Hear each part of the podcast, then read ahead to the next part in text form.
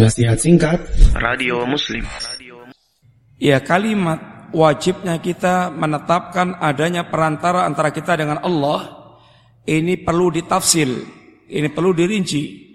Kalau yang dimaksudkan Perantara yang dimaksud adalah Rasul Yang Rasul merupakan perantara antara kita dengan Allah Atau antara Allah dengan manusia Dalam menyampaikan risalah maka kita wajib menetapkan mengimani terhadap perantara tersebut.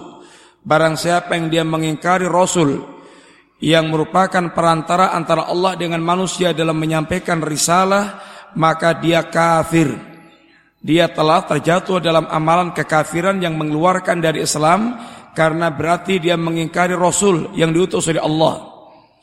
Adapun apabila yang dimaksud adalah perantara dari kalangan makhluk dalam perkara ibadah sehingga kita beribadah kepada Allah dengan mengangkat perantara dari kalangan para makhluk. Inilah hakikat kesyirikannya kaum musyrikin dan inilah yang bisa membatalkan keislaman seseorang